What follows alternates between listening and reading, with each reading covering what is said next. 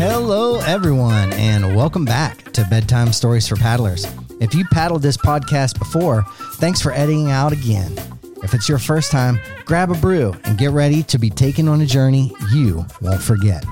On this podcast, we feature river stories from artists, kayakers, river guides, canoeists, swiftwater rescue pros, and stand up paddleboarders. Tonight's guest is Nikki Gregg, who was on the front end of stand up paddleboarding in 2005 in Hawaii. She has incredible stories that will take us on a worldly journey, and this podcast is only going to leave you wanting more. From her roots in Ohio, Nikki takes us on a trek to West Virginia, Colorado, Hawaii, Tahiti, and the desert of Jordan. This is an incredible conversation with an equally extraordinary woman. This is the perfect podcast to download, listen, then dream it and do it. Nikki's going to get you fired up after you hear what she's done, and you're going to want to go out in the world and make your dreams happen. So get comfy and crack a cold one. I'm your TL Steve Barber. Let's set this shuttle and get this river trip underway and welcome our guest this evening, Nikki Gregg, to Bedtime Stories for Paddlers. Yeah. I'm I figured it out. Can you hear me? yeah, I can hear you. Awesome. Oh, Nikki, look at you. You're all look at your little setup there. I got a little setup, you know, try to make it sound good and be able to hear Yeah. people, you know. But I mean, look at you. You look like you're, uh, you know, relaxing and maxing there. Yeah, well, I can show you. I'll just personally show you my view here on my back porch. Sweet. Can you see it? Yeah. Yeah, it's pretty nice. Oh, where where are we these days? So, uh, I moved back to Colorado Okay. and uh, southern Colorado, actually. I lived down here in 2000, 2000 to 2002 and uh, fell in love with it. Sorry, my dog wants attention. Well, you're. I know you're a dog lady. You got all kinds of dogs Yeah. all the time. Uh, I have one now, but um, if I could, I'd have 30 of them. Oh, But um, yeah, so I live in southern Colorado. It's about an hour south of Salida, the Arkansas River, and about two hours north of Taos oh yeah. Okay. and like near Santa Fe. So yeah, it's like high desert. It's beautiful here. It's like pretty desolate, which you know, it's like you have to drive an hour to get to another town. So I, I like that personally, but Okay. um, so the yeah. grocery store is it close, or are you you, you homesteading, or what? No, I actually work at a grocery store. Oh, okay. Nice. So, so I live. So I live in Crestone, Colorado. okay. So um, it's a very small town of under um, or just about a 100 people. And when I moved here, I mean, it's really hard to find a place to live. It's really hard to find a job. So, I mean, I got really lucky. Moved here in November, right before all the COVID stuff started. Mm-hmm. Found a place to live. Got a job at a grocery store as the produce manager, which I actually really love. Nice. Um, and I'm starting my own business, uh, a juicing business as well on the side. nice. So, um, yeah, I just happened to like very fortunate, get out of the city, get here, get a job in a grocery store where I th- like, you know, so many people have lost their jobs and are struggling. And I, I don't know, it's like divine intervention. Well, good things happen to good folks. Well, well, how are you though? Where are you at? I'm doing well. I live in Hopwood, Pennsylvania, uh, about 17 miles uh, outside of Ohiopyle. So oh, nice. near the Youghiogheny. Yeah. And um, I got a wife and a couple children, a seven year old and a three year old daughter and a seven year old son. And uh, we're we're loving it. We're living the dream. And uh, I have an electronic media company where I do different things for clients, um, like promotional videos, uh, websites, uh, photography, and graphic design. And I've always been throwing around this idea of having this kind of show or a podcast dedicated to bedtime stories for paddlers. And uh, I always felt that the industry people, they could speak really well and they had these great stories and they were just incredibly rich individuals. Um, so I just felt like, you know, during my time of being in the quarantine, that it would be a good time to reach out and talk with some folks and share some stories and archive them. And you are one of those Totally. people that have had an amazing life. and I figured, man, you know, you're the perfect person to do this. And, uh, you know, we're friends and you're also like a really strong woman, which I think that is super important just to, you know, show our ladies out there. Um, we all know that, you know, the guys are, have this, this front stage in the outdoor industry, but you know, it's really, really awesome that the women are charging, you know, most of the times harder than the dudes. And you're definitely one of those people that charge hard. Well, it's I was thinking back to how I got into all this whitewater and outdoors Yeah. and how we met Yeah. back from the New River Gorge. Um, and we met kind of through my uh, my best friend Dawn back in the day hmm In the mid um, 90s. and the Kent State Kayak Club, right? yeah. Yeah. Did you Did we- go to what- the Kent State Kayaking Club? Yeah, so it was Okay. super funny. Like, oh, I grew up in um, Ohio Yeah. and went to Kent State, Nice. and uh, okay. it was crazy because I kind of grew up in this really like I don't know conventional family hmm um, that didn't do anything outdoors, and I just had kind of an average upbringing of like you know going to high school, went to college, was in a sorority, and it was like great and all, and I love all my friends I made through that hmm but um, I met my friend Dawn, and she introduced me to the Kent State Kayak Club. She did this exact same thing for cow. me.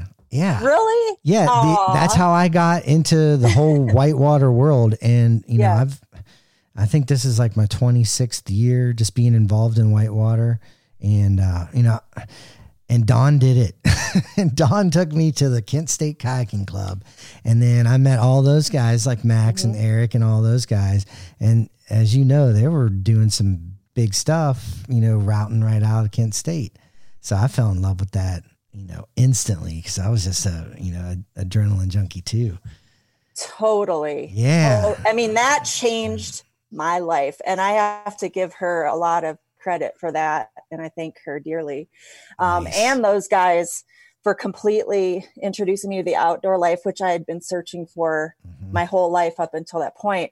And then, um, you know, just that whole lifestyle Mhm. and that whole just, I don't know, the approach to life Yeah. of of people who love the river and everything like that. living for the so river. relaxed, living- just so fun. And um, I finally got taken down to the New River Gorge, um, Mhm. Fayetteville, West Virginia, where the New River and the Gauley River are. I had never seen whitewater in my life. It was about this time of year. On the lower New, I went with Max, Mhm. Quigley, Mhm. Dawn, um, a couple other people, and it was high water. It was freezing, and all I was given, I had no idea what to wear. I was given a Capilene top that smelled terrible, and um, I wore a pair of shorts, and everyone else had dry suits on. They were and then- prepared. Quigley pushed me in the water before we even got on the water, so I was already cold. Um, Thanks. and their goal and i know this isn't right but it's a bunch of kayakers in a raft. So this is what's going to happen is they're going to try to flip at every rapid and Mm. surf all the big holes. And that was my introduction to whitewater. And i like i remember falling in the water my first rapid and just being scared to death but like this is life. Like i felt so alive. Yeah. and uh, by the end of the day i was hypothermic definitely. Um, but i was i fell in love with the outdoors we we went climbing that week and we went mountain biking and then i i knew i'd found everything i've been looking for you know that was it changed my life That is awesome. And I can totally agree. Uh, I'm from Southern West Virginia, well, Central West Virginia, Braxton County. And then when I got involved with the Kent State Kayaking Club, I was going back home. And I was just like, all right, I'm done with Ohio because Ohio wasn't for me. It's too flat and all that. and, and I, I couldn't do that. So when I went back home and I saw the New River for the first time after hanging out with these guys at the Kent State Kayaking Club, I was, I was like, yeah, I, I got to get back home. So you're from West Virginia? Yes. Yeah. Oh, right on. Yeah. I'm that. from Braxton County, West Virginia. And, um, it's two counties up from Fayetteville. Fayette County. Okay. Oh, lucky you. Yeah. So I was just like, uh, I, I can't be in Ohio anymore. I got to get, I got to get out of there and get back home. And it was the best thing that I ever did. And it totally changed my life too, right along with, with where you're at. But I think it made you, uh, you know, a, a, rock star essentially, because I mean, you did a lot of stuff after that. You really chased it. I did. Yeah. That's some of the cool I'm, stuff that I'm think of, we should talk about. I I've always followed my heart and I'm a risk taker, you know, calculated risks. Mm-hmm. Um I just I was never someone that went along with like the whole settle down and get married thing, which mm-hmm. is just my thing. I just I wanted to figure out how to travel because I had such a sheltered childhood um, didn't really get to do anything. And I'm like, well, I want to see the world. I want to travel. I want to, now that I've seen the outdoors and see what this place has to offer, I want to go, you know, check out. And um, I did. I, I think, yeah, I initially was going to raft guide at Wildwater. Oh, nice. Remember? Do you remember? Um, Dawn and I were training at Wildwater. I I know Dawn was training, but and you and Blaine were there. Yeah, but I don't remember you training. Guys. I was there for like a couple weeks. Okay. And then uh, I had an opportunity to go out to Colorado, mm. so I did. So I moved out to Colorado, out to Steamboat Springs. Ooh, I love um, Steamboat. Yeah, and that's where I fell in love with like kayaking and mountain biking, uh, like just snow and snowboarding. I started mm-hmm. snowboarding like crazy. Snowboarding um, steamboat is is awesome. I love it's beautiful there. The yeah, snow's I, uh. The terrain's awesome. It's big. Oh man, so good. It's not big, but the powder's great. The powder and the, tr- the tree skiing's insane there. Yeah, it's changed. I mean, it's definitely become a lot more resort towny if that makes any sense. Um, and I was lucky to have been there like in the late 90s when it was still kind of like country ish. Nice. Um, but it is a beautiful place. So, yeah, moved out to Colorado. Um, and then went from like from there. Where did I go? I, I where did you commercially to, raft guide?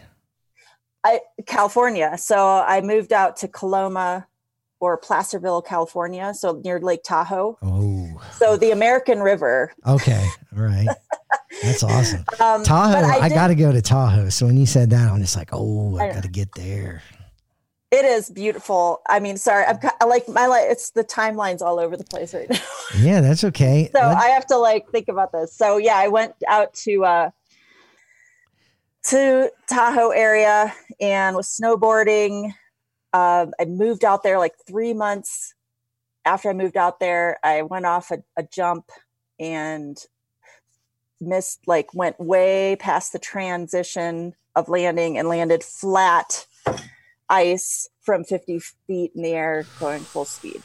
So almost Ouch. died, blew out my knee. And so I couldn't raft guide for that summer. So that summer I just kind of sat in the reservations office with my leg up, you know, store girl. You turned to store girl. You turned into the store girl real quick. Oh, which which drove me nuts. Yeah, no doubt. Um, but you know that's what happens. So you know I've suffered many injuries from sports, oh. but haven't we all?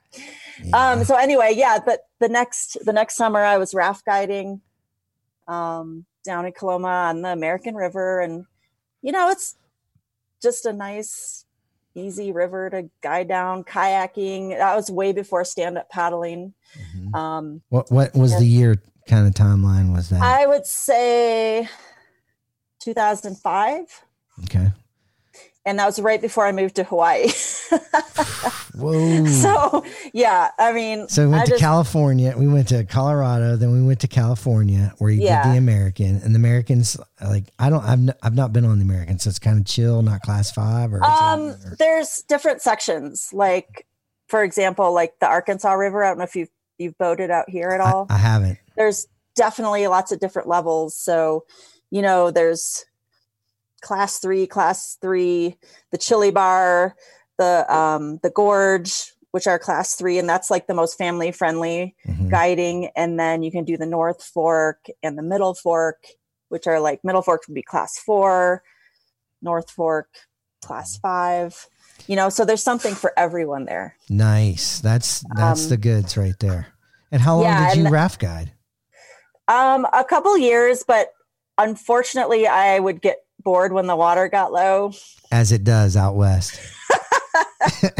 so I was gets low like, real quick. That's the thing on the East Coast, man. We just got the Yeah. water. It's it's hard to leave. yeah, yeah, for sure. That's why West Virginia, West Virginia water scares me. Oh, That it scares a lot of like folks. God. That's a very humbling place for sure. yeah, I think the Um, rivers think- in general are just humbling, but man, Oh, for sure. But West Virginia, ooh. yeah, there's the I've gotten- there. Um, so yeah, from there I moved to Hawaii. I just How did you like pick Hawaii? That's uh, well, what happened to get you to Hawaii? That's incredible. I think after I'd had that horrible snowboarding accident, hmm I couldn't go back to snowboarding um mentally. Sure. Like I just stood at the top of the terrain park and I'm like I can't do it and Mhm. just going down the mountain is kind of boring. You know what I mean? Mhm. I don't know. So um I just decided like, hey, I'm gonna I tried surfing a few times down in Santa Cruz and uh, screw it. I'm, I'm gonna take the two thousand dollars in my pocket, my two suitcases, and go to Hawaii. Uh, my friends were kind of surprised because they're like, "You don't even know anyone out there. What are you doing?" Yeah, that's awesome. I go, I totally know people out there. I have lots of friends. I just haven't met them yet. Oh, that's And that's how I see things. that's really. I love that. I Yeah. absolutely love that. That's great. So, So now it's out there, not- 2007, 2006. You're in Hawaii. So that was, oh, 2006. Um, yeah. It's awesome. And went there, you know, started surfing a bunch. It's a very difficult sport to learn. Yeah, I bet. and uh, But the and- and snowboarding yeah. probably assisted with that. I mean, a little it, bit. snowboarding's way easier than surfing, but the edging, the carving, Mhm. just like with kayaking and things that's like a board sport it's Mhm. very similar but being able to read the waves and the reef and you know how the waves are breaking and the speed you need to paddle to be able to match the speed of the wave to get on it Mhm. and the surf etiquette um, there's just a lot going on there. Um, Surf so- etiquette's pretty important too. I mean, you can't be hanging out with the locals and you know messing up, and then all of a sudden get run out of the the. Oh, you know. area. you know yeah, I remember Yeah, one time you- I went down to uh, Bodie Lighthouse on Ocracoke, and I was kayaking with the surfers there, and that's supposed to be one of the bigger breaks on the east where's that coast. Um, below Cape Hatteras and all that, and the Outer Banks. okay Ocracoke Island. okay And anyhow, uh, I was there, and we're talking about etiquette here, and there was probably, I'd say, sixty surfers, and then two kayakers. And now we're kayaking with all these surfers, and we're catching every wave because we got the ability to do it. And I'm just like, hey man, you know, I'd paddle up to guys and be like, hey, you know, wh- what do you think about catching the waves out here? And they're just like hmm paddling on away from me. They didn't even want to talk to us. So we're just Nope. like, uh, thanks, dude. Nope. No, there's um it's not the same vibe as you get on the river No, I agree. at all. Every man for himself um in the ocean Not as too opposed friendly. to Yeah, so yeah, I mean I when I lived in Hawaii, I I got in a few arguments on the water. I'll admit it. You have to have a backbone in order to catch some waves. Yeah, I can see that about you too. I mean, just the, what I know, you got the backbone, so I'm sure. That, no, really. I'm sure you took care of some situation. yeah, I'm. Well, I don't like to argue or get into confrontations, but if someone's challenging me and and being a DB, mm-hmm. I'm going to say something. And this this girl one day, I was actually filming for a DVD on um, stand up paddling, and it was a surfing segment.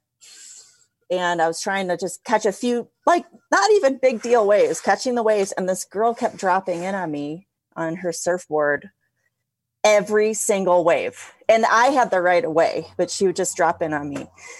And finally, we had some words, and it was all on camera. nice. Hey, it happened but, like, if you filmed it. That's she. Never, like I've never seen the footage, but she didn't mess with me again. I mean, you gotta just, you know, and it stinks because on the river when you're paddling, everyone's so nice to each other. So you know, nice. yeah, and helping We're all like a and, family. Yeah, because it's life or death out there sometimes. Oh yeah. You know, absolutely. You know, it's just a different lifestyle. But I love surfing. Like when you catch a, a wave and it's just I don't know. I don't want to say what it's better than, but it is. Yeah. Okay.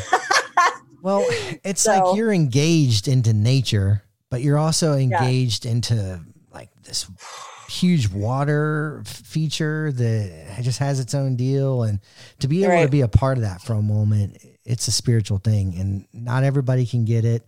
And it's not for everybody, you know, it's for no. you or the people that want to really find it. And I mean, you found it, and somehow, well, yeah, you got people to pay you to film you and, and all that. How'd that all go down? I mean, like that, that's a dream. Man, you moved to Hawaii. I don't even know. You get started, you know, getting filmed. That's and I'm like I'm like the it. most I, like last person you would think of that would do things like this. However, uh, I moved to the North Shore of Oahu shortly after moving to Hawaii and got a job as a personal trainer. I've, I've been a trainer or was a trainer for like 20 years before that, off and on. So I got a job at the gym and immediately things took off. This was around that 2008 recession. Mm. And um, for some reason I like I took off. Like I was working 12 hours a day. I was surfing the mornings and the evenings. Nice. Um, I had tons of clients. And someone, one of my clients introduced me to stand-up paddling. So no, that was 2007. Somebody introduced me to stand-up paddling.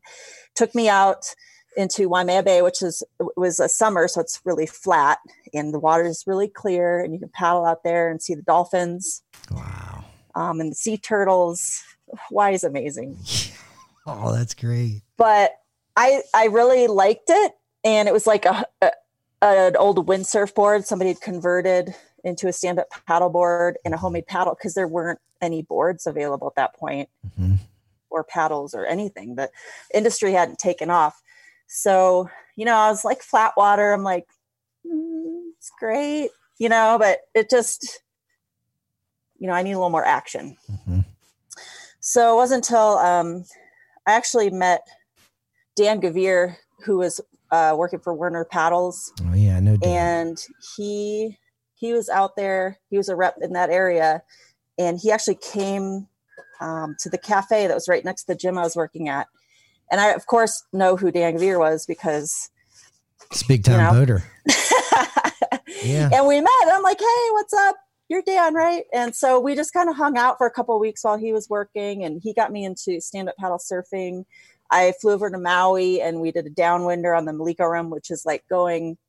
I don't know if you know what downwinders are, but the trade winds blow. So you put in um, upwind, okay. let the wind blow you down the coast, and it just basically the swell. It just the wind just makes this huge swell, and you can surf all the way down the coast. It's got to be a little um, bit scary. Oh, I was a complete kook. the first time I went, um, it was like a 10 foot winter swell. So, you know, Dan and his friend were, you know, great. And I was put on a inflatable board, which doesn't surf at all. Yeah, not rigid enough. And they inflatable boards in the beginning were horrible. Mhm. They were soup. They were like soggy bananas. You know, you're just like, and I'm trying to like can barely catch the swell. Um, it was storming. There's sharks out there, and there's like they are going inside and catching the swell, and I wasn't good enough, and I was on an inflatable board.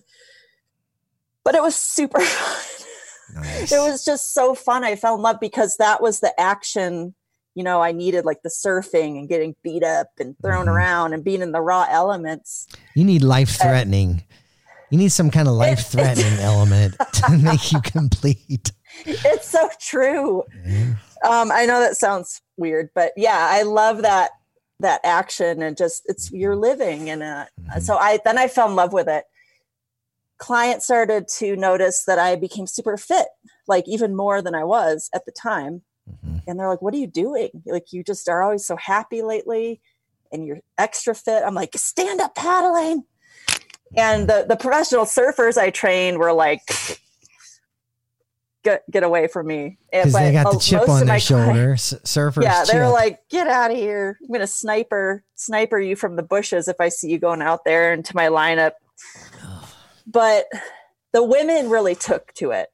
Hmm. Okay, so um, I I begged, borrowed, and stealed boards or paddles wherever I could, and started taking people out to paddle for fitness. So I was like, "This is fun. We could paddle. We can stop. We can do push-ups, sit-ups, Mhm. and we can go for a swim or a snorkel. Go run on the beach." Yeah.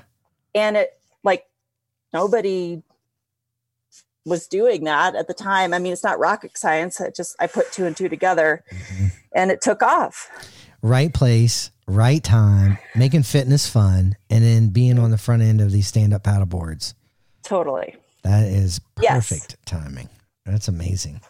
so that's where it took off And then you were in magazines and photo shoots and sponsors and people throwing boards at you and paddles, all kinds. I mean, you're living the the kind of sponsored uh, dream right there at that point. i i did yeah so you know it was slow starting at first but i'm not afraid to put myself out there and just go go for it Mhm. So i started i i started my own website. I made this little teeny website um, on yahoo.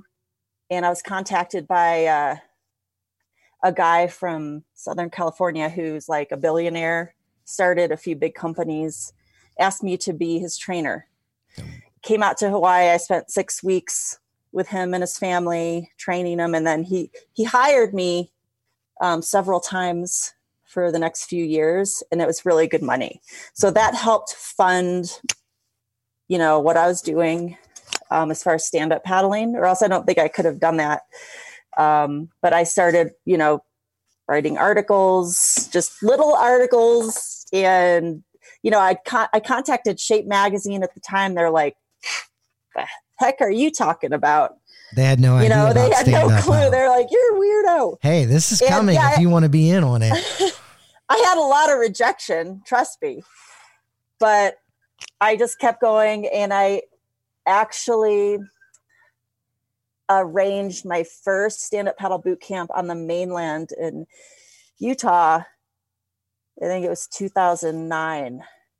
And I went and it was a weekend of like technique tune up, teaching people how to use stand up for fitness and I don't think the world was ready for it yet, but there's a few participants who I'm still friends with now. But that's how it all started. Started racing, Mhm. um, started yeah, kept surfing, and there were no boards for the things that we were doing then. So like going down the river in Whitewater broke a lot of boards, got Okay. really beat up, lost a lot of fins. Yeah. Um, but that was really fun to be, you know, be a part of the history and help pioneer the sport. Yeah, that's fantastic. And that's Yeah. what I think of when, you know, I think of you just being on the front end of that stand up paddleboarding. You're just, I just kind of followed your career, just be being on the internet and stuff. And um, man, I was just like so impressed with you just charging like you were. And um, I thought it was fantastic. I thought you were the perfect ambassador for for that. Uh, yeah, I, I got, I don't know. I'm fortunate and I feel very blessed that I was able to help other people um, change their lives through being in the outdoors and stand up paddling. There's, there's a little story. I, um, I did a fitness DVD. I saw, I saw part of that. That's sweet with the waterfalls yeah. in the back and Yes. Dang, so that, that was, awesome. a labor of love for sure. Mm-hmm. Um, did the video, didn't make any money off of it, but I almost didn't finish. It was so hard because I have set, like, I just set the bar high for myself mm-hmm. um, all the time. So I just had a hard time. Like, we had sponsors wanted to do it in several different places just to make it visually appealing. Mm-hmm. Um, I didn't want to do like a cheap video. So I mm-hmm. wanted to do like the real thing. So um, I finished it.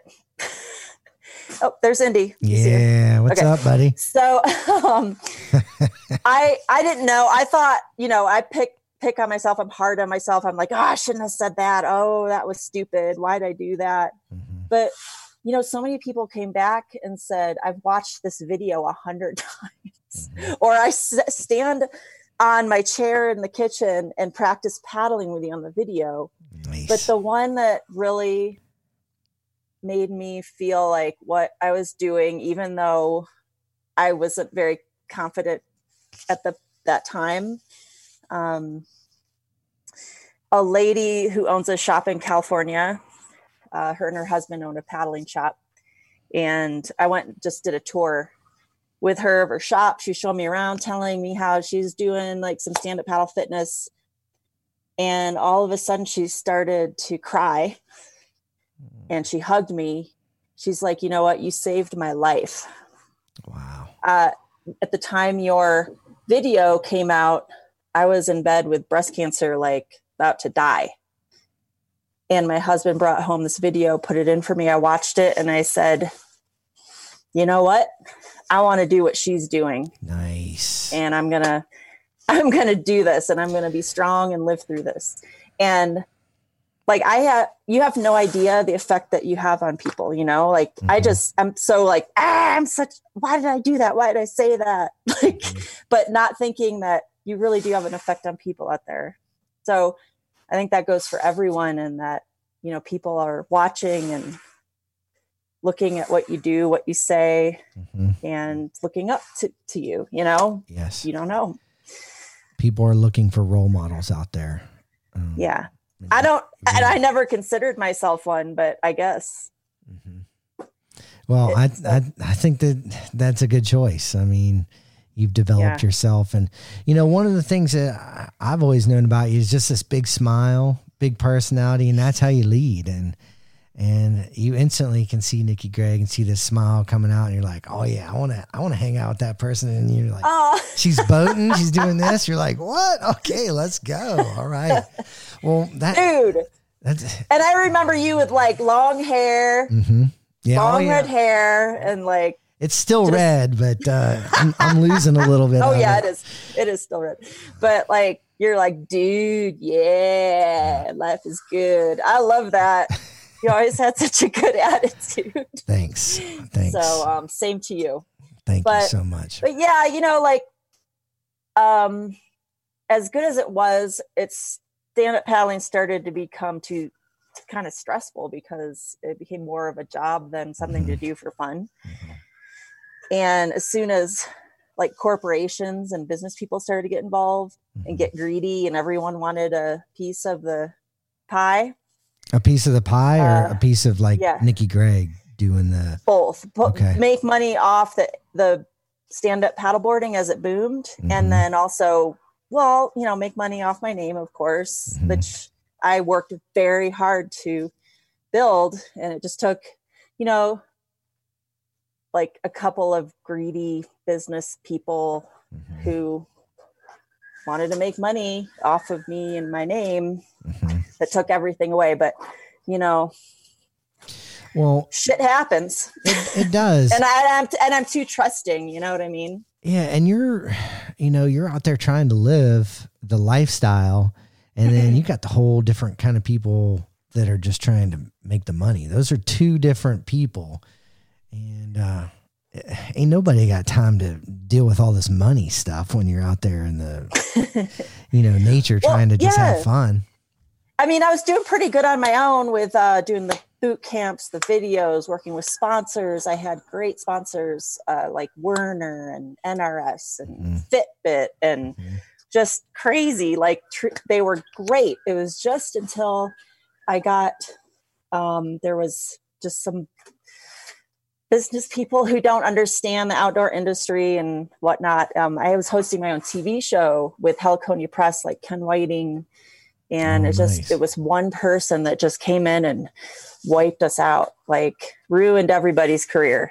Oh man, I don't know if you want to put that on the No, it's a- podcast, but we'll just call that Like- person the Corona. totally.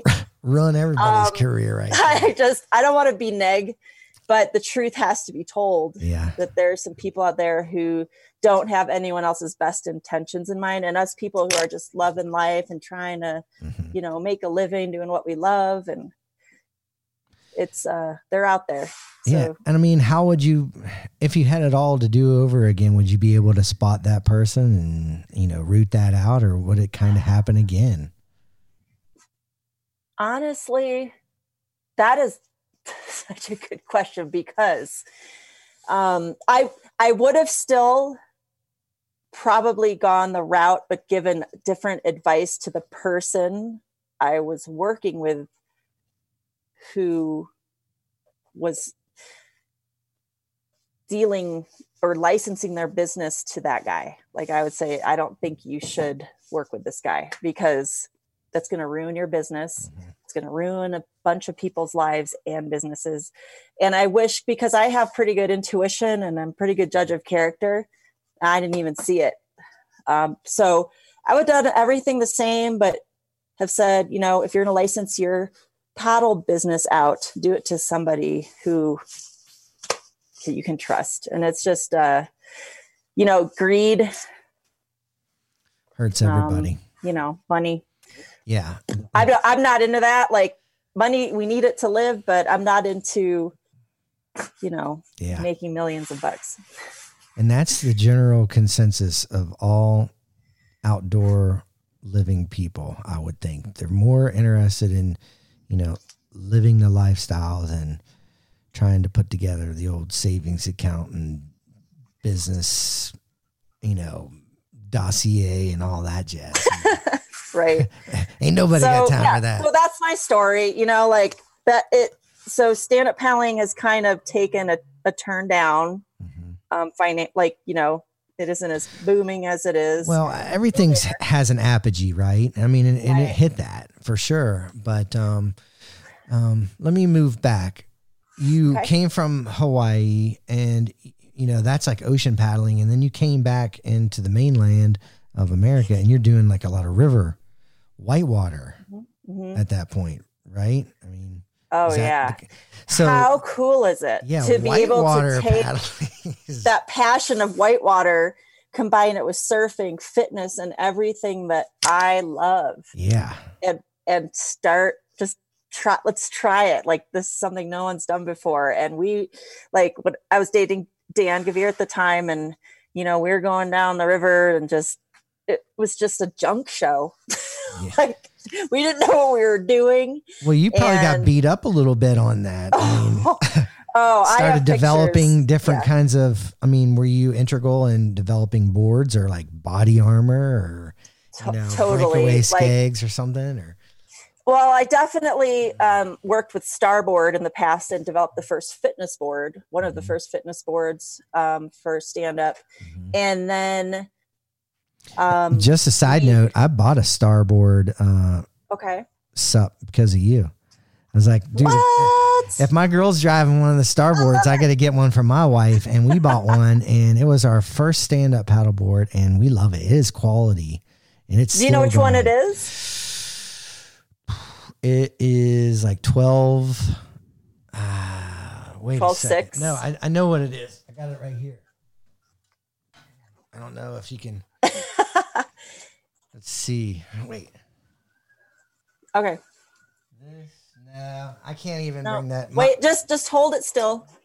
Is that a hardboard or an inflatable? no, that's an inflatable. That's an inflatable. Yeah. Yeah. and this is So- on the Mon River in Pittsburgh, and my wife and I do a lot, and it is Oh, nice. 11 like 11 7 or 11 something i Okay. can't remember the exact model but it's it's been a great board and i Yeah. can't remember when we bought it but we've loved it and we've definitely charged some big stuff with it and then i Oh, bought right one for myself and it was an imagine board but i don't think Okay. I don't think it was as great quality because I, I bought it and then like the next day I took it out. There was a leak in the Is side. that you know? Imagine? That's Was Imagine. That, that yeah. was Corran's company. well, I don't know. Is that Corran's company?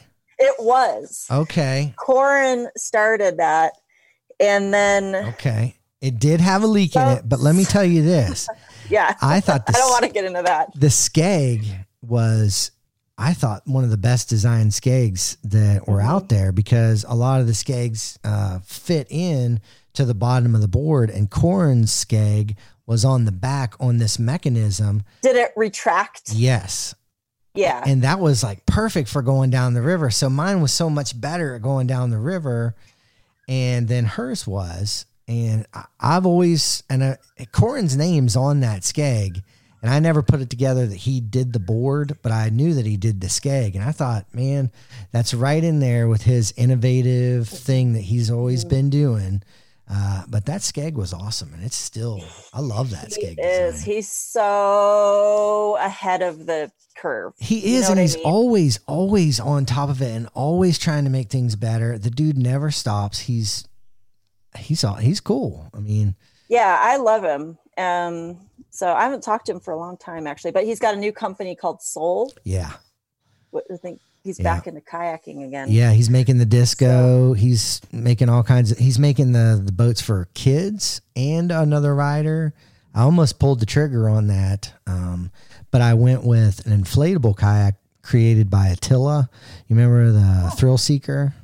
I don't know if you ever got into No. that, but I got really hung up on these inflatables because they got better. You know, Mm. when Mm. when they first came out, I was like with you. I was like, no, because I rode a couple and it was just like, but we got this Starboard and it had like the drop stitch inside, and you know, it was a really good board. And then I just I went with it. And uh, we got the Imagine, and then the Thrill Seeker. I don't know if you know anything about Attila. He invented that Thrill Seeker, and that's an inflatable kayak that is a beast. It just runs all the white water. It's been adopted by commercial, uh, you know, liveries and whatnot. But uh, we got that instead of the dual person kayak, and we put the family in it. It's a two person kayak, but I have four riders in there, and we've been charging like class three solid, you know, Oh, stuff, putting lunches in there, you know, and it's just me paddling and, uh, you know, it- that's the way I do it. And we have uh, groups that we run around with and stuff, but that's kind of, That's awesome. I'm sorry. That's where Yeah. I got off on the, the, the two person kayak instead of getting that, that one that, uh, Corran built. Yeah, I mean, there are some really good companies out there that like. I mean, yes, the inflatables sucked at first, and that's what Mhm. we kind of had to use. And then they all of a sudden were almost as stiff as composite boards. Yeah. The And- PSI that you can blow those babies up to is crazy. Like 20 PSI now. Yeah, and they're still not personally. I don't think they're good for surfing. Mm. They just don't Mhm. edge. But for running rivers and hitting rocks, and Mhm. you know, if you hit a rock and then fall and land on your board, you're not gonna like smash your face up. Mhm. Your teeth aren't going to be Um, stuck in the board. right? summer Oh, teeth. God. I had so many concussions, Ooh. but eight concussions, not all from stand up. oh man, That's- Yeah, that's too many. You're like a football player why- out there. that's why I, I like more than an NFL player. oh, maybe I'm just a little klutzy, but so Starboard has so many companies have great inflatables. I also out of Steamboat Springs, Colorado, there's a company called Hala H A L A, Mhm. um, which my friend owns up there. They make excellent river running boards and inflatables. So I I'm actually I would like to get a couple boards from him. Badfish, Yeah, I've seen the Salida bad here. fish ones. hmm awesome company with Mike Harvey. I mean, it's just like they're people who know the river hmm designing these boards. And those ones are definitely getting more. I mean, it's obviously been specialized for a long time, but the Badfish ones, those ones have a really good design just for the river. And that's kind of Oh, what yeah. you need, you know. Totally. Cause I mean, you've got all different kinds of whitewater up there, parks, surfing. So there's boards for surfing, there's boards for river running. Mhm. Um, and they're kind of designed like kayaks that you can stand on. So a little more volume. They have the rocker in the front so you can surf and not curl the nose. Um, they've always, Badfish has always had the best surfboards as far as I'm concerned. Um, I love those guys. I can't wait to get up there. Like I said, I'm only an hour south. And as soon as things calm down a little bit, hopefully get up there. And uh, but a lot of events have been canceled this year. Mhm. So they're trying to run the GoPro Mountain Games in Vail in August, where where I don't know if you know about it, but they do all the kayaking events and stuff. They may have to go to West Virginia like every other. Right? Maybe they should do it in West Virginia because that, yeah, Might as well. They're going to have water. There's no doubt about it. Call Melanie and, you know, get that thing worked out. yeah. Melanie's great. Um, Yeah, she she's is. just such a great asset um, to just the whole everything. Yeah. she's, She's such another a good, good friend ambassador. Of mine. I love her to death. Oh, yeah. um so yeah so that's a little bit more about the boards yes we uh definitely helped you know design boards and uh i i put had my input in a lot of product design um, paddle designs and all that kind of stuff and i feel really lucky that i was able to be a part of it Yeah. Do you have a favorite river that you like to sup, you know, stand up paddleboard? That gives a good mix of, you know, some Mm. white water, some. well i definitely like werner paddles the best Mhm. hands down i've never I do too. ever I've always been ever broken guy. one Yeah. So um love those guys. I was their first stand-up paddle athlete Nice. back in the day. Nice. Tuesday. Yeah. Uh, As far as like boards are just, you know, for surfing, I would hands down get a bad fish board. For river running, there's a lot of good boards down there. So I think something that just has the rigidity, um, has a little bit, you know, NRS has the best. NRS. in my opinion, NRS has the best river running boards Wow. Okay. Well, that's good to know. um, that I've NRS used. You know what. I mean? Like, I know Mhm. there's other boards out there, but like a few years ago, like they just they put the D ring. It's like a raft, but it's a stand-up board. So they have the D rings. They have all the designs of their rafts. I don't know what it took them so long board. to put a bunch of D rings on those babies. I know, and What like handles. Hello, like when you fall in, when you uh, fall. Obviously, you fall a lot when you're stand-up paddling in the river. Yeah. Handles front and back. D like you Put handles all over that thing. I gotta grab I mean, it. even on especially the bottom when you're like Yeah. trying to swim up. Well, let me let me ask you this. This is one thing Yeah. that kind of stuck with me. Um, you know, like I said, you were one of the people that I bought my board after, but I always kind of followed things and tips and stuff that you were saying along the way because you were teaching people and whatnot with different videos and stuff. But one thing came across to me, which was the whole tether thing. And, you know, because I was going on the river, you know, and I'm a swiftwater rescue instructor, current level four swiftwater rescue instructor. And I've always been involved in swiftwater rescue, being a river guide and whatnot.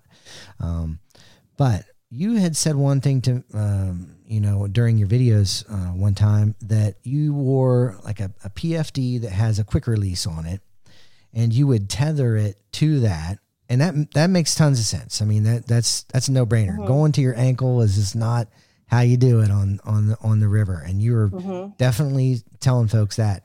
But when you said that you ran just the the webbing through the quick release, just through the front rather than going through and then back and then back through again, so it's really more rigid. I thought that that was such a good idea. And man, every time since then, I've told people that and I've done that. And I think that that is just the right amount of tension to you know engage uh, the person into the stand up paddleboard well enough if there is something that they can be released from the board if something bad happens. How'd you come up with that? Um, from a personal experience. that's what I. That's what I was figuring. Man. Almost drowning. Yeah. um, well, as you know, like wearing the leash in the river is your choice, whatever you want to do. Mm-hmm. I choose to yes do a quick release um, because it is it is a risk to be tethered to something. But mm-hmm. if you fall in and the board gets away from you and you're swimming down the river, your day's done if that board gets yeah, away. Yeah. So yeah, I just that's what I personally choose. And one time I did, I, I had the my leash on and I had the whole safety thing all looped all through there. It was a class like three rapid, and I fell before this huge rock. My board went around one side, I went around the other. Mm-hmm. And I pulled the quick release and nothing happened. So I'm sitting there just like getting sucked under. You know what I mean? I can't, I'm like trying to, and I couldn't, you know what I mean? I couldn't do it. So literally, um, person I was with had to paddle out to the rock, get on the rock, and like pull me out of the water because I was going to drown. The hand of God rescue. Yeah, hand of God for sure. I was like, thank you. And it wasn't even like a hard rapid. It's just, mm-hmm. I just being in the wrong place at the wrong time. And that's when I was like, you want just enough tension mm-hmm. so that if you do fall in, you can stay with your board. But if you need to exit just don't you don't need to make it too tight even yes. when you put the leash on the board on the d-ring mm-hmm. make it super loose with the velcro so that if if there's enough force that thing just comes apart yeah. you know you don't want to be super secured to your board in any way but mm-hmm. enough so that if you fall you can get right back to it yeah, because a lot of people are drowning right right in that time period right there. They were. There were a lot, and it's just. I mean, I'm going to call out Rush Sturgis right now. Because I took him stand up paddling for his first time on the river, and he put that leash right on his ankle. Oh. when I'm like, you of all people should know that's wrong, buddy. You're gonna die. And, uh, like you're like way better paddler than me, and so I, I mean, it's weird because it's like it's common sense for me, mm-hmm. but you know for everyone else it's not. And it really can be dangerous. Being on the river in itself is inherently dangerous and you're always taking a risk but minimizing the risks and is it's just the best you can do like a bad Absolutely. day on the river oh yeah it's it's way different than a bad day at like the auto mechanics store or something right well, so so that's my two cents. I love but. that, and I love that, and I think you should keep, you know, not getting yourself in trouble and learning these methods, but just, you know, keep spreading the message out there because it's working and it worked for me. And I tell that to other people. So you're, you're on the right path there. Thanks. So thank you. I appreciate that. And you're welcome. Uh, but let me take you back from the river to uh, Tahiti. Uh, with, oh. with Jimmy Blakeney. I mean, Jimmy oh Blakeney. Jimmy Blakeney yeah. was one of the guys in Fayetteville the Fayetteville, you know, big time yeah. boaters, and you know he did some good stuff. He was a cool guy. I'm watching you and Jimmy Bl- Blakeney in Tahiti with I don't know big stand up paddle boards. Yeah, but you're just running. You're just like boating some beautiful stuff. Take us there a little bit. I'd I'd have to say that's one of my best trips I've ever had, and going on a trip with Jimmy Blakeney is never a dull moment. and a film so crew. I um so when I left Starboard, um, because of certain reasons, uh, I reached out because Jimmy was always like when I see him at the trade shows, hey, give us a call. And I did. Nice. nice. and they they're great company. You know, they they've just got it dialed. Jimmy's great um, manager. They're good people. Um, so he switched early from kayaking to stand up paddleboarding yeah. early on too, huh? Yeah. So he saw the potential there, um, and got hooked up with BIC. we, well, Jimmy had this deal with Heliconia Press up with Ken Whiting and those guys up there in Canada. And we're doing, big athletes were doing uh, some Facing Waves episodes with them. And that's how I got hooked up with Ken Whiting and all those guys. But um, I got, since I was at the time, the only one on the team that could really surf that was a girl. Mm-hmm. Or, and not really surf that good, but at least when the cameras are rolling, you could stand up. What's that? When the cameras were rolling, you could stand up and make it look good. Well, fake it till you make it. That's right. Fake it till you make it. just know? smile and just charge. Mm-hmm. Smile and charge. That's my motto. But like, it. yeah, we I'm like, we're gonna go to Teahupo'o, Tahiti. And if anyone out there that knows surfing, they know that Teahupo'o can be pretty it's big and beautiful and scary. Jeez. Mm, but you you know Teahupo'o, right? No, heck no, man. I've never oh, been to oh. Tahiti. I mean, so basically, the, Tahiti is like Hawaii on steroids. It wow. it is paradise. It is complete. It is a magical place, and if you can go there, go. I want to bad. okay, there's my plug. So we go, and I'm like scared because if there's a big swell, I don't basically Tahiti's out in the middle of the Pacific. Mm-hmm. And when a big swell comes in, it's coming from deep, deep water up to like three inches of reef. so it's almost like the whole ocean just lifts up and dumps. Ooh. That creates perfect waves, but they're very powerful. Even like a head high wave can crush you into the reef. Mm. So there's a lot of consequences but if you catch a good wave, it's probably the best experience of your life. So, you know, it's worth it. Yeah. So luckily we went and the first few days was a smaller swell by Tahitian standards. But for me, it was like I hadn't surfed in a couple years and it was like, you know, mm-hmm. head high, a little higher. And knowing the reputation of Teahupo'o, the wave, um, I was I was scared. Like you have to take a boat. So we were staying with this guy Raimana who houses professional surfers from all over the world, like Kelly Slater and all those guys. So nice. I was like probably sleep, sleeping in a Kelly where Kelly Slater slept. Nice. Um. Anyway, but you have sorry. No, that's fantastic. I'm such a dork. But you have to take a boat across a lagoon about a mile to the reef then the waves break. So you need a boat. So we take this boat out there and you sit in the channel where the waves aren't breaking, you know, and then you, you kind of watch the waves. And, you know, Jimmy's all about it. He's out there and I'm like, eh. mm-hmm. but I get out there and Raimana has his jet ski. He's out there and they um, are encouraging to me. I finally drop in and it's like, dropping into an elevator shaft. You just go feel like you're going straight down, holding on for dear life, and you can see the reef. Like you can, it's it's almost like dry reef. Um, and I caught it a few times, and I cried afterwards because I was just like, just like I had conquered a huge fear.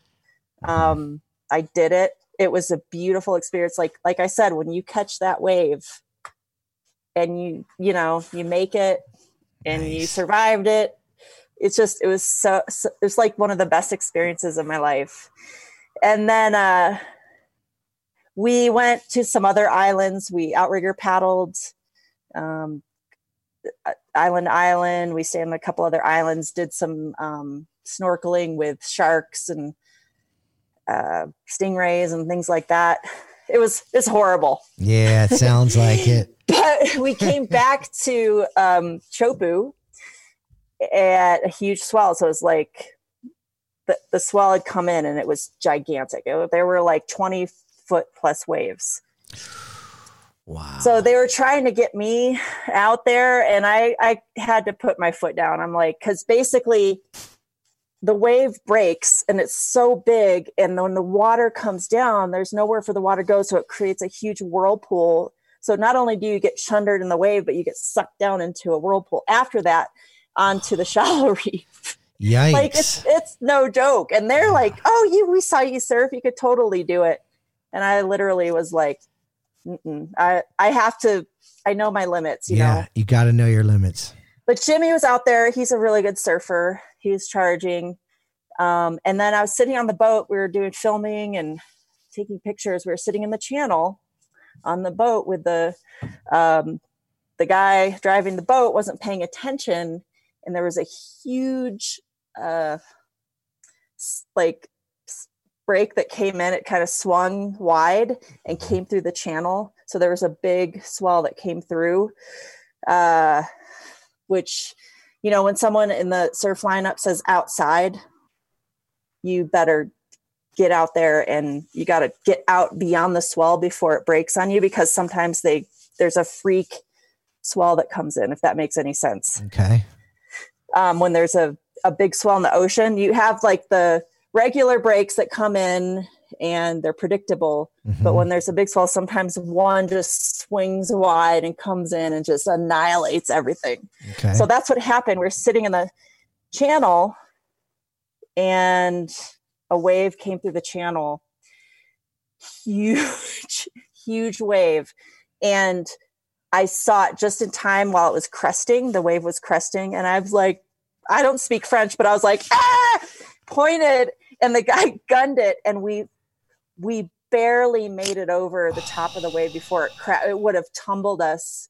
We flew over the top all of us were airborne like all the camera equipment everything were like three feet in the air oh and then oh my smashed down in the back of the wave like it was so close Oh, thank goodness you saw it. You saved the day. no we would yeah it would have been really bad and that has happened before out there I'm sure. so Yeah, I'm sure it's not the first time. That is awesome. But- that, I'm like, Jimmy, I'm so- feeling it with that story. That's sick. can i just tell you a funny story about jimmy Whew, yeah, absolutely. when we were out there so jimmy went and he surfed Teahupo'o when it was huge right and that guy needs a he needs a cart to carry his balls around. You know. I know. And like he caught the wave and like big boards are good, but the one stand-up board he was on was plastic. You know, like how so not the best. Mhm. But um caught an edge, fell, and he was underwater for like I swear three minutes. No PFD, we were- right? What's that? No PFD. No, no, no, no. No PFDs Yeah, out there. That's the crazy Um, thing. I need a yeah. PFD. I can't do it anymore. I can't Right. do it without a It, PFD. well, yeah, I mean, unless you're surfing Mavericks or Jaws, no one really wears PFDs. But yeah, he is down. We were getting worried. He finally pops up and he's laughing. Like that kid has no fear. But like it was impressive. Hmm. So we called it a day. We took the boat back into the dock, got out of the boat. Walking up the dock, the dock had a little bit of, you know, rot in it. Mhm. And I'd say it's about 15 feet above the ground. And he steps into one of the wood planks that like breaks and he falls 15 feet into the low tide shallow water and lands on a bunch of like sea urchins. Oh, oh like after he had just been a hero in Teahupo'o Oh, just falls and just like ah!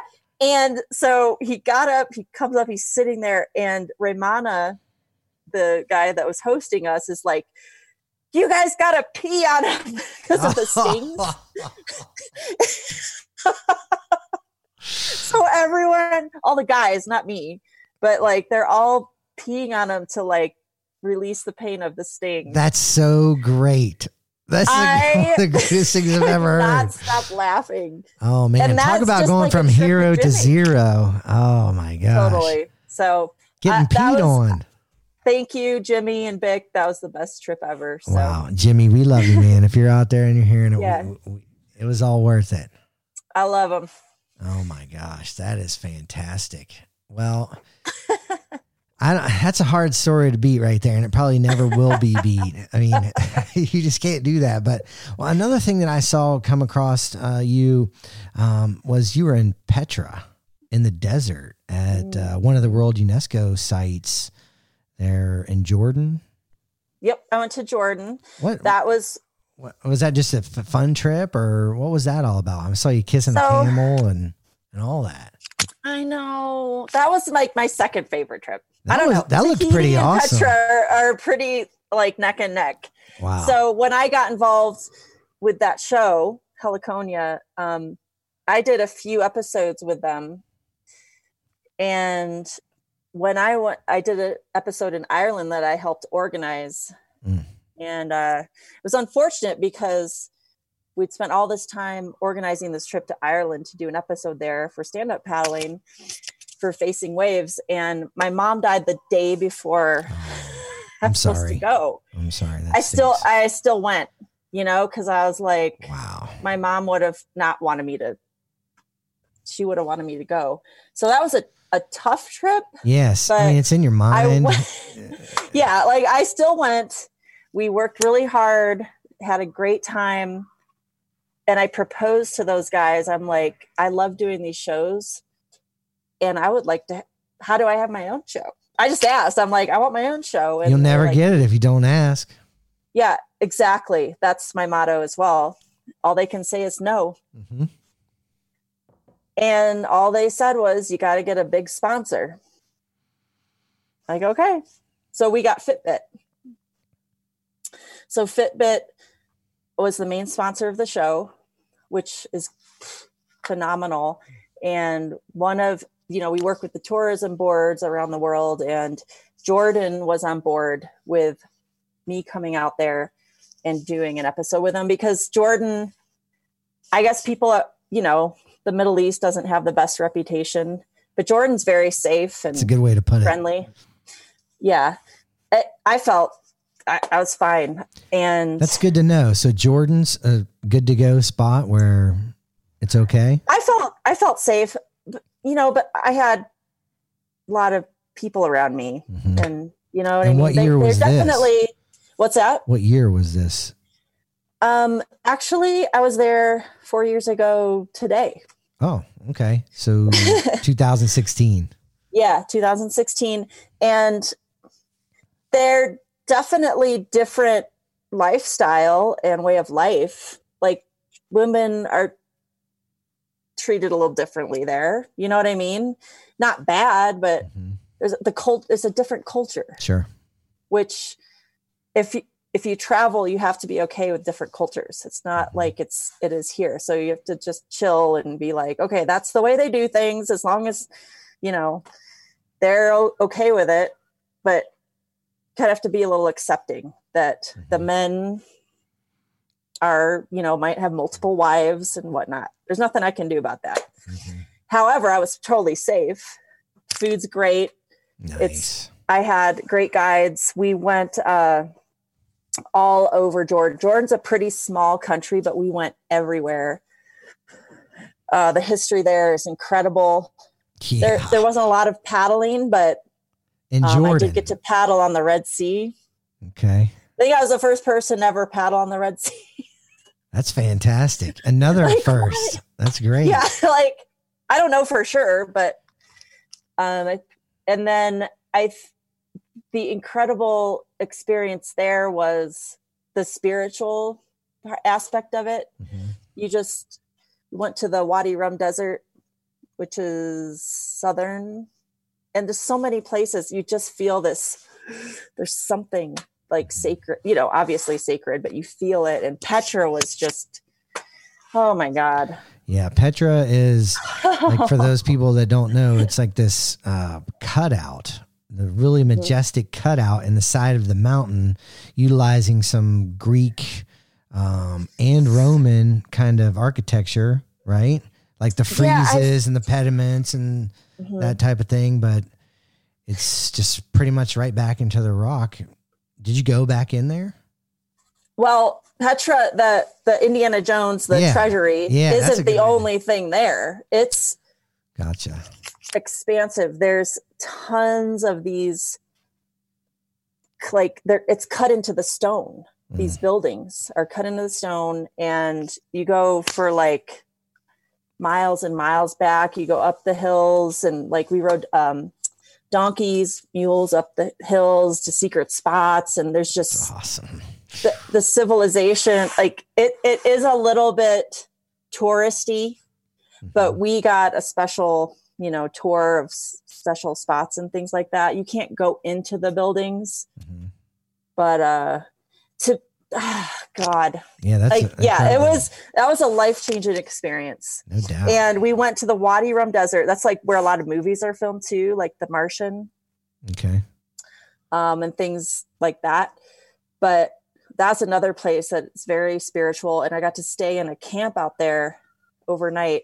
And they cooked food for us. I mean, we were dancing, we were smoking shisha, and um, I slept so good. And the sunset was probably the most beautiful sunset I've ever seen in my life. wow. And, you you've know, I was the only girl there, and I was they totally treated me great. That's fantastic.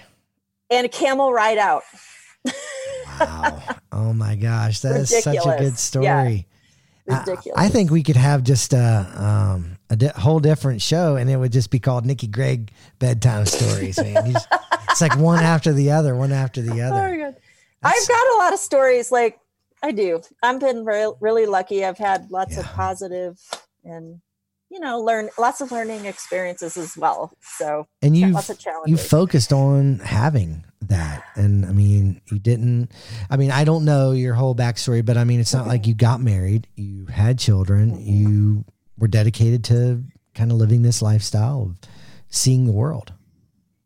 I wasn't set up for success.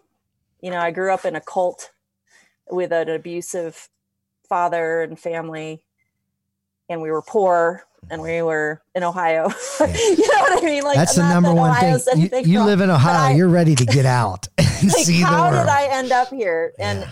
it was, you know, just me, like I said, trusting my spirit Mhm. and my heart and going and be, not fearing taking risks like knowing that this wasn't who i wanted to be and taking that chance Mhm. because this is like what else am i going to do just sit there and be miserable No, and do what everyone else tells me to do no.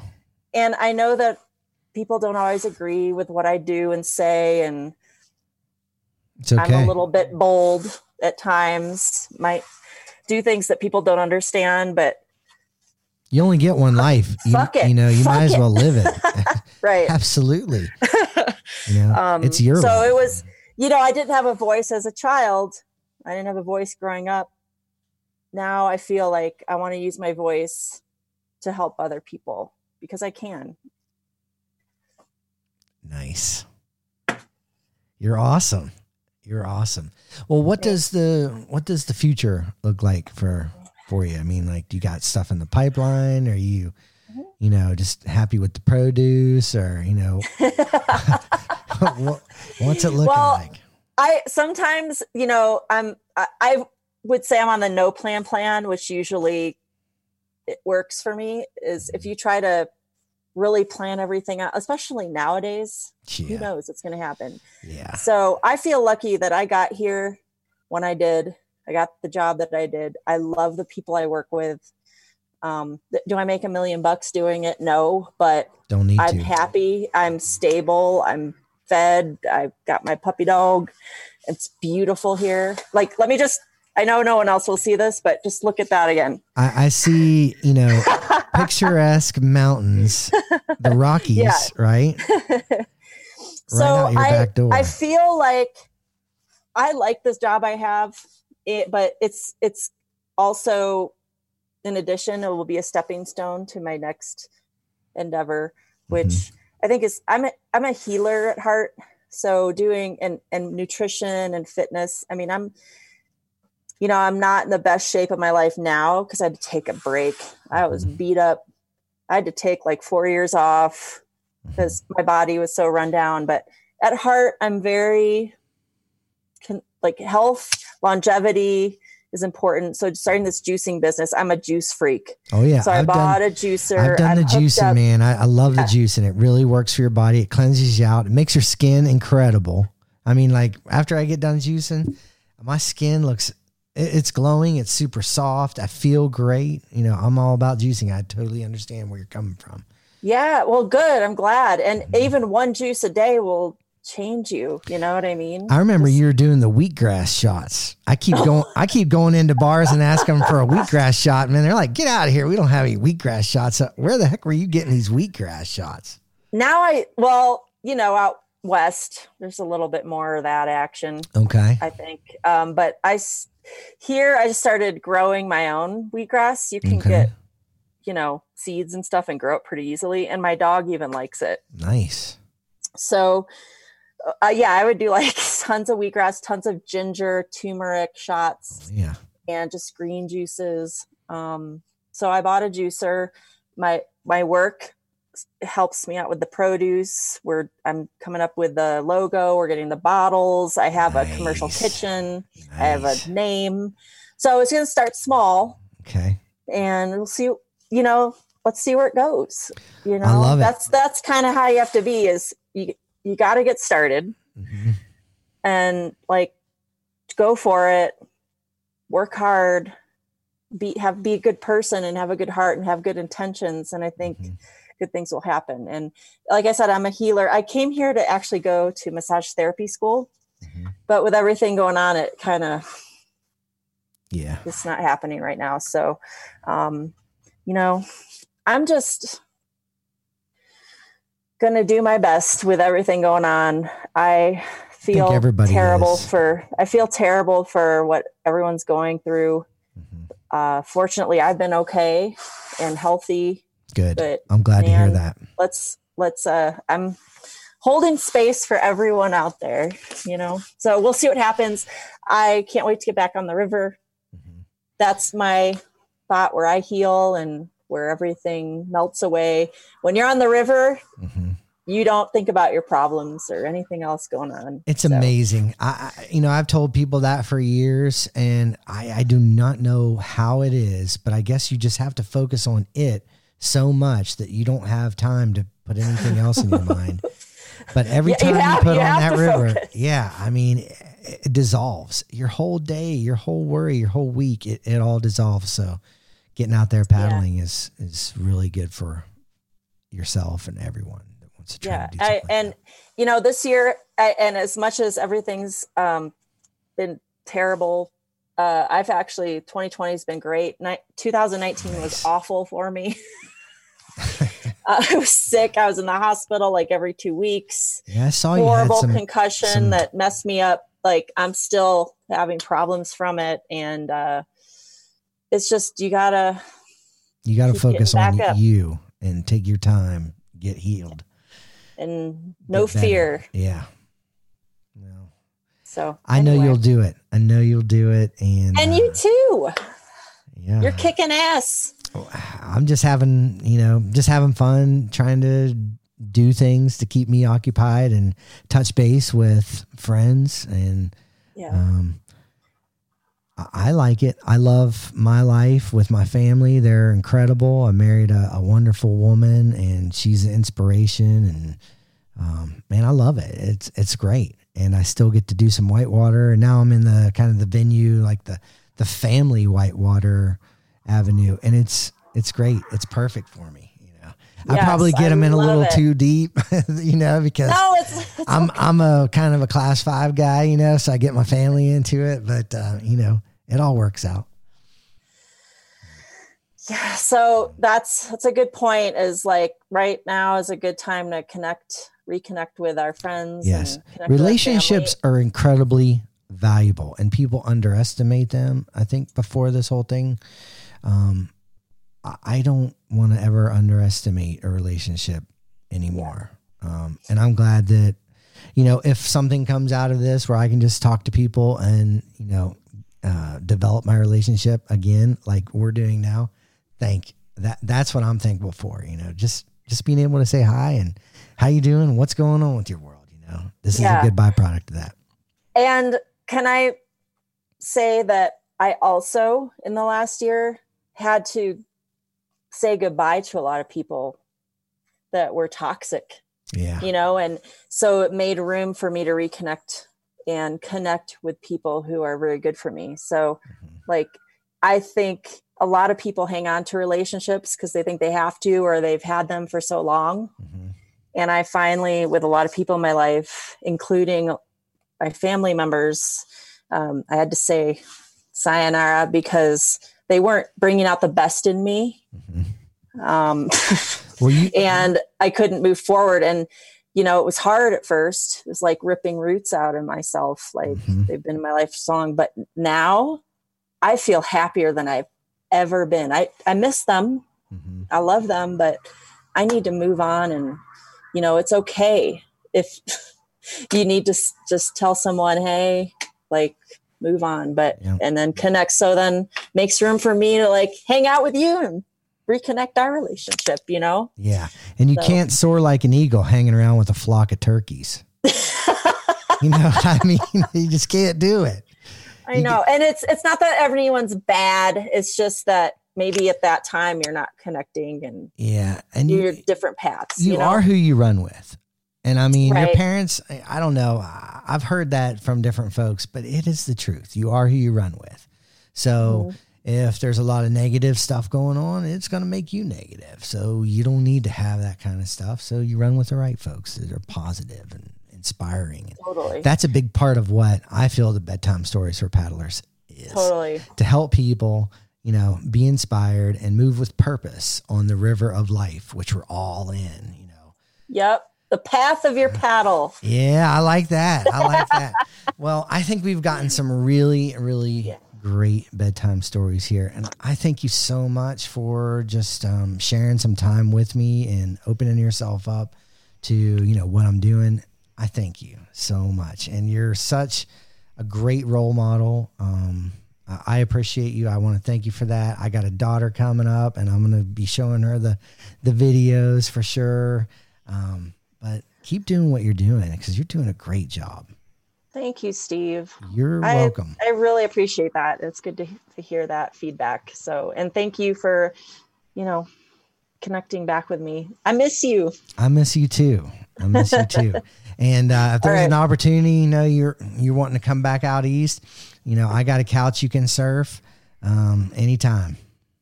Right on, man. okay. So, uh, well, well, let's catch up soon. All right, sounds good. And we'll right. probably be coming back at you. So you have all a right. great night. All right, sweet dreams. All right, you too. You too. Good night. Good night.